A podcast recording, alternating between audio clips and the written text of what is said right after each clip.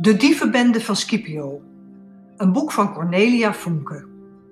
Bekroond met een zilveren griffel in 2004. Voorgelezen door Yvonne Hogendijk. Voor Rolf en Bob Hoskins, die er net zo uitziet als Victor. Volwassenen herinneren zich niet hoe het was om kind te zijn. Ook al beweren ze van wel. Ze weten het echt niet meer, geloof me maar. Ze zijn alles vergeten. Hoe de wereld destijds veel groter leek. Hoeveel moeite het kostte om op een stoel te klimmen. Hoe het voelde altijd maar omhoog te kijken. Allemaal vergeten. Ze weten het niet meer. Jij zult het ook vergeten. Soms hebben volwassenen het over hoe fijn het was om kind te zijn.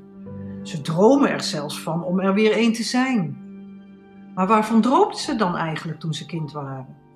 Weet jij het? Ik denk dat ze ervan droomden eindelijk volwassen te zijn.